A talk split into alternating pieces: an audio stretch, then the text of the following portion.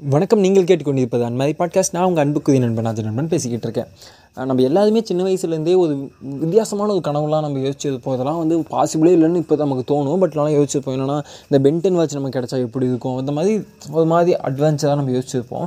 அப்படி யோசிக்கும் போதெல்லாம் நம்ம என்ன நினைப்போம் கடவுள் நமக்கு முன்னாடி வந்துட்டு அது உங்களுக்கு ஒரு மூணு வதங்கள் கேட்டால் என்ன கேட்பீங்க அப்படின்லாம் சொல்லும்போது நம்ம என்ன கேட்போம் அப்படின்னா ஃபஸ்ட்டு அதுமே வந்து இதேமே எனக்கு இன்னும் பத்து வதங்க வேணும் அப்படின்னு கேட்போம் அப்படிம்பாங்க.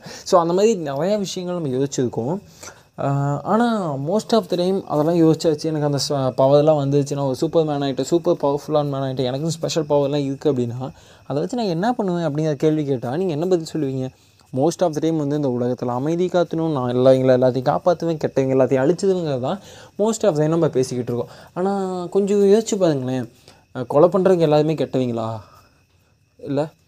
ஒரு மனுஷனே இன்னொரு மனுஷன் கொள்கிறான்ல அது தப்பு. அதை சரியும் நியாயப்படுத்தலை. பட் உண்மையாலுமே அந்த மனுஷன் கெட்டவனா அப்படின்னா இல்லையே அப்படி சொல்லிட முடியாது. இன்றைக்கி ராணுவ வீரர்கள் வந்து கொண்டுகிட்டு தான் இருக்காங்க. அவர்கள் வந்து ஹீரோஸ்ன்னு சொல்லி போட் போராடி ஆஹா ஓஹோன்னு நம்ம சொல்லிகிட்டு இருக்கோம். ஏதோ ரெண்டு தலைவர்களுக்குள்ளே இருக்கக்கூடிய கருத்தியல் முரண்பாடுகளுக்காக ரெண்டு நாடுகள் வந்து அடிச்சுக்குது. அதில் வந்து ச- யாருமே தெரியாத சம்மந்தமே இல்லாத அஹ், போர் வீரர்கள்லாம் இறந்து போகிறாங்கல்ல இப்போது நீங்கள் ஒரு தேசத்துக்கான போர் வீரர்னு வச்சுக்கோங்களேன். ஏன் ஒரு தேசத்துக்கு நீங்கள் போர் வீரன் மிலிட்ரியில் இருக்கீங்க. நான் வந்து பீங் ஒரு தேசத்தோட போர் வீரன் நான் ஒரு மிலிட்ரியில் இருக்குன்னு வச்சுக்கோங்களேன். ரெண்டு நாட்டுக்கும் கருத்தியல் ரீதியாக ஏதோ பிரச்சனை பொருளாதார ரீதியாக சம்திங் ஏதோ பிரச்சனை.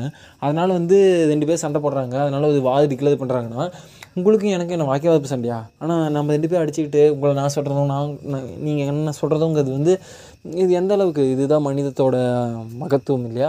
நம்ம சமூகமாக வாழும்போது இதெல்லாம் வந்து சகஜமான விஷயங்கள். நம்ம வந்து கடந்து போயிடும் ஆனால் மோஸ்ட் ஆஃப் த டைம் வந்து நம்ம என்ன நினச்சிட்ருக்கோம்? கெட்டவங்கடா இது இந்த இந்த செயலெலாம் செஞ்சால் கெட்டவங்க அதே செயலை சட்டத்துக்கு உட்பட்டு செஞ்சேன்னா அது நல்லவன். உனக்கு புரியுதா? அதே செயலை அது சட்டத்துக்கு உட்பட்டு அதிகாரத்தில் இருக்கிறவர்கள் அதை செய்ய சொல்லி நம்ம செஞ்சோம் அப்படின்னா அது ச நியாயமானது. அதுவே நம்மக்கிட்ட அதிகாரம் இல்லைன்னா நம்ம செஞ்சால் அது க கெட்டது.